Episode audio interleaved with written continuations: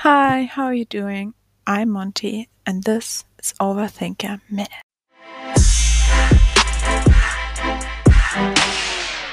Today's text is called Forever, and it is based off the quote Maybe forever isn't meant for people, but for memories.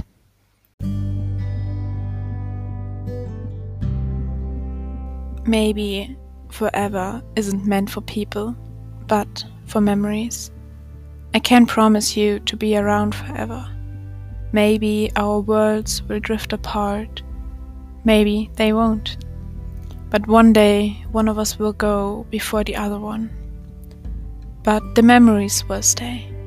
The pictures we took, the things we wrote down for each other. I can't promise you to be there for you till the day you die. But I can promise I do my best to stay as long as possible. I promise I will never in my life forget you. Because if I would forget you, I would forget a part of myself. I will keep us forever, forever in my heart and in my mind.